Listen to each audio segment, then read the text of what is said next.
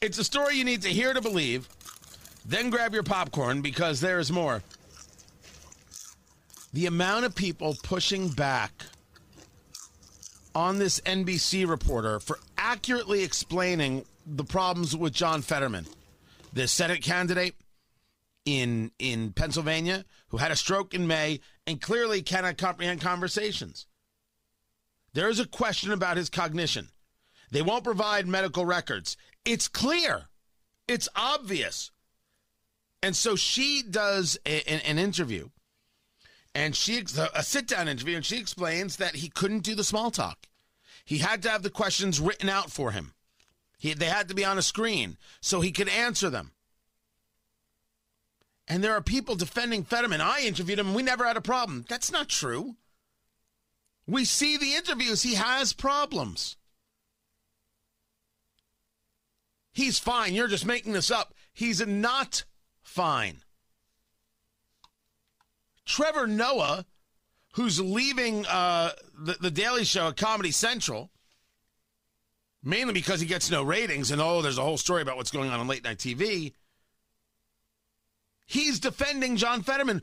There's nothing to defend. I am, look, I may disagree with him politically. He may be a total loon, and he is. But I, there's nothing to defend. The man had a stroke.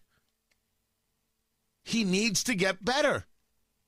But he is not in a place where he gets to be a U.S. Senator. And people say, oh, you're just an ableist. Ableist right? It's like a racist or a sexist. You are have an issue with people who may have a, a do we still call it a disability? I, I can't keep up. The issue here is not your your ability or disability. I said this yesterday. This was the example that I used, and this is not an attack. You would vote for somebody who is blind or deaf because the question is about cognition you would vote for somebody who had a physical impairment. The question is about cognition. You would not vote for people who have a mental impairment. And being deaf or blind is not a mental issue. The cognition is everything. Do you understand what you're reading? Do you understand what's being said to you?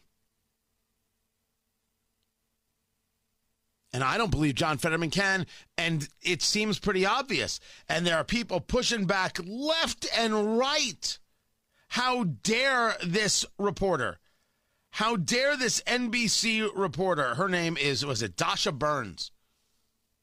Say this about John Fetterman. She is not going quietly. We did find that in small talk before the interview without captioning, it seemed it was difficult for Fetterman to understand our conversation because it was difficult for him to understand the conversation. I don't know why this is surprising or shocking, why anybody would push back on it. It's clearly fact. But they are.